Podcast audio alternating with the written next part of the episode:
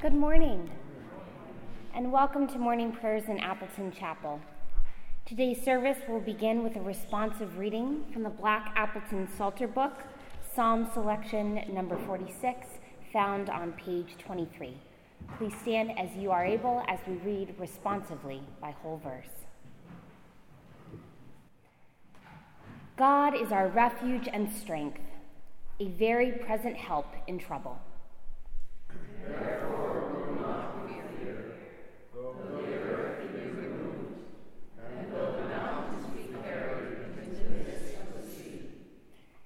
Though the waters thereof roar and be troubled, though the mountains shake with the swelling thereof. There is a river, the streams whereof shall make glad the city of God, the holy place of the tabernacles of the Most High. God is in the midst of her. She shall not be moved. God shall help her, and that right early.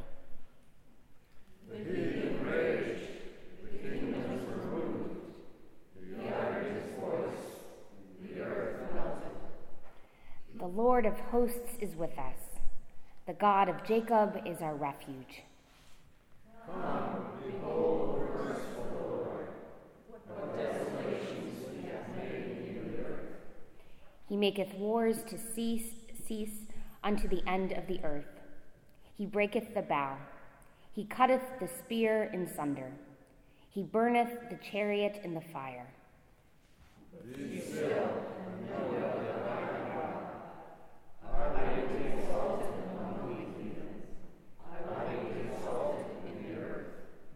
The Lord of hosts is with us.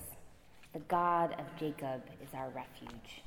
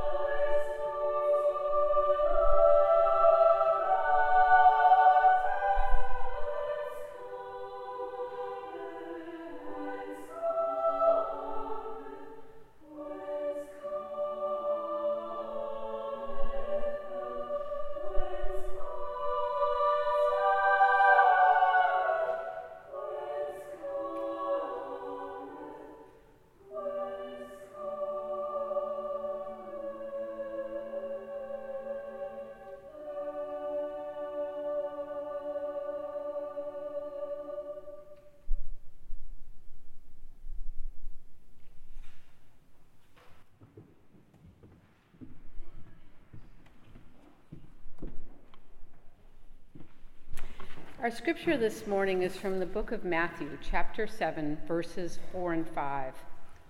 Jesus said, How can you say to your brother, Let me take the speck out of your eye, when all the time there is a plank in your own eye? You hypocrite! First take the plank out of your own eye, and then you will see clearly to remove the speck from your brother's eye. Good morning.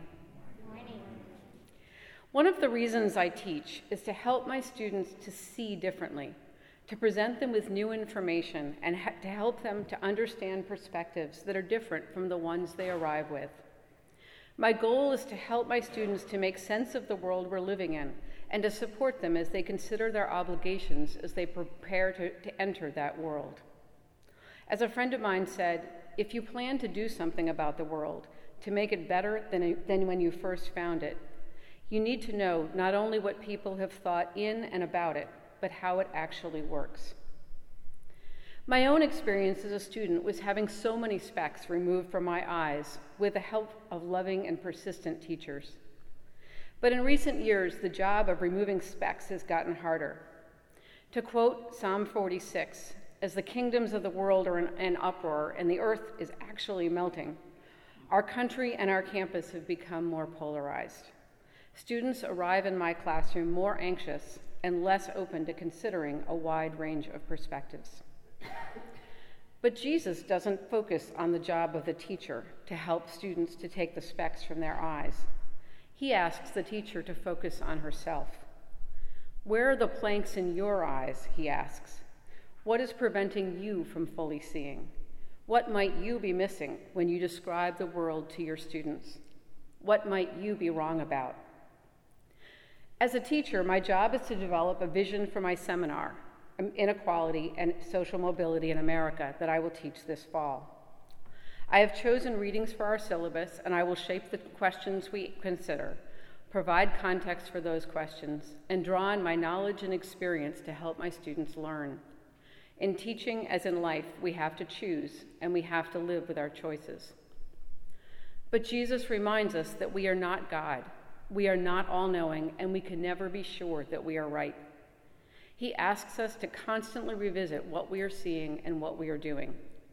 And in this tumultuous time, when many of us, including me, are tempted to double down on our beliefs, I think this lesson is worth focusing on for teachers as well as for students. So I've been trying to take planks out of my eyes and to see more clearly. Over the summer, I read two works that have taught me something about what I am missing. One is the New York Times' 1619 Project, documenting the ways that slavery has shaped American life from the structure of our markets to the way we think about health. I learned a lot that I had not formally known about race in the United States. The second is the book Dignity by photojournalist Chris Arnade, which helped me to see more fully the human beings behind the cold numbers of the opioid crisis in America.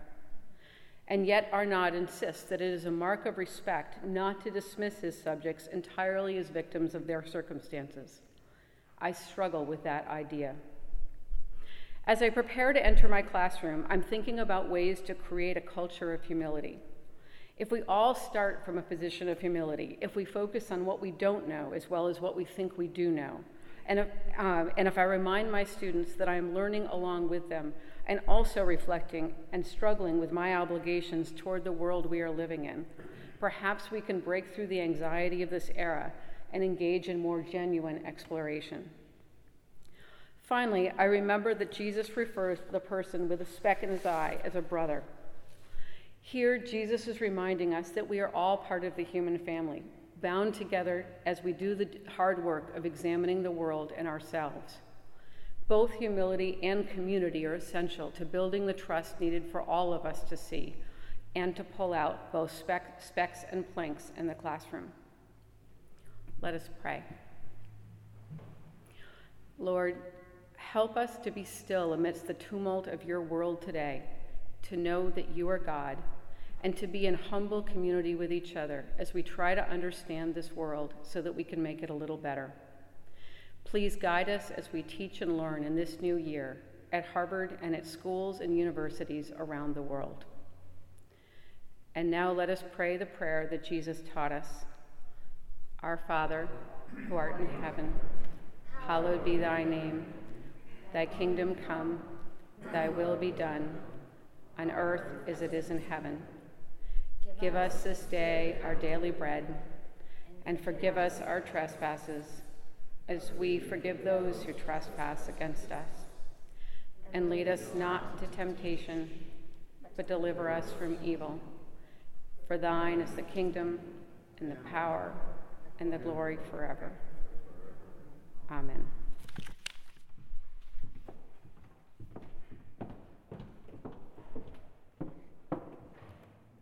Will you please join me in singing the hymn, Immortal, Invisible, God Only Wise, hymn number 203, found in your Crimson Harvard hymnal.